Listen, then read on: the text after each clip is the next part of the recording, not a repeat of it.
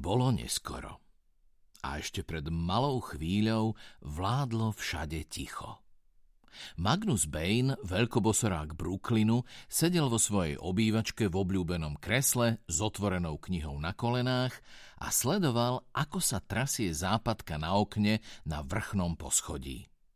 Celý uplynulý týždeň sa niekto pokúšal narušiť čary, ktoré chránili jeho byt. Teraz sa zdalo, že sa do toho niekto vložil naplno. Magnus to považoval za hlúpy nápad. Poprvé, bosoráci chodili spať dosť neskoro.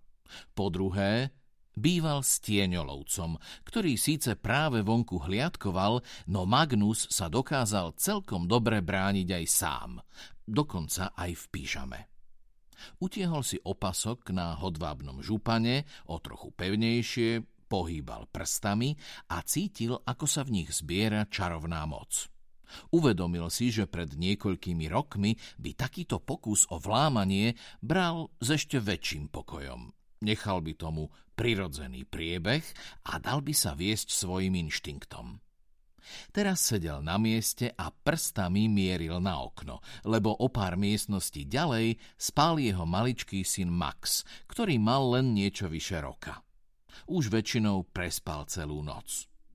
Bola to úľava, no zároveň komplikácia, lebo obaja Maxovi rodičia bývali hore dlho do noci. Chlapček však so železnou pravidelnosťou vstával každé ráno po pol šiestej s radostným výkrikom, ktorý Magnus zbožňoval, no zároveň sa ho desil. Okno sa vysunulo nahor. V oboch Magnusových dlaniach sa prebudil oheň a zafírovo modrá mágia žiarila v tme. Postava sa do pol pása prestrčila cez okno a zmeravela. Bol to tieňolovec v plnej zbroji s lukom preveseným cez plece. Tváril sa prekvapene. E, ahoj. E, ahoj, ozval sa Alec Lightwood. Som doma, prosím, nezastrel ma čarovnými lúčmi. Magnus zamával oboma rukami, modré svetlá vybledli a zhasli. Zostali po nich len tenké pramienky dymu, krútiace sa okolo jeho prstov. Hm, zvyčajne vchádzaš dverami. Občas mám rád zmenu.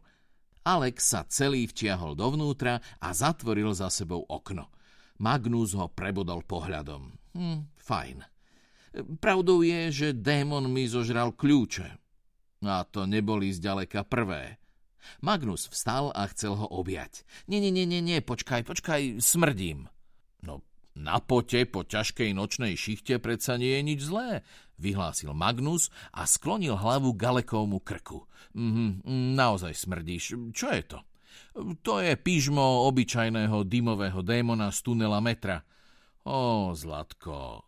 Magnus ho aj tak poboskal na krk. Radšej dýchal ústami. Hm, počkaj, mám to hlavne na výstroji. Magnus trocha ustúpil a Alex si ho začal odkladať. Luk, tulec na šípy, stélé, zopár sefardských dík, kožený kabát, čižmy, košeľa. Pomôžem ti so zvyškom, ponúkol sa Magnus, len čo si Alek rozopol gombíky. Keď sa na ňo tieňolovec úprimne usmial a uprel na ňo láskavé modré oči, zdvihla sa v ňom vlna lásky. Aj po troch rokoch boli jeho city Galekovi rovnako silné, dokonca každým dňom silnejšie. Žasol nad tým. Alek vykrivil pery a preklzol pohľadom poza Magnusa smerom k chodbe.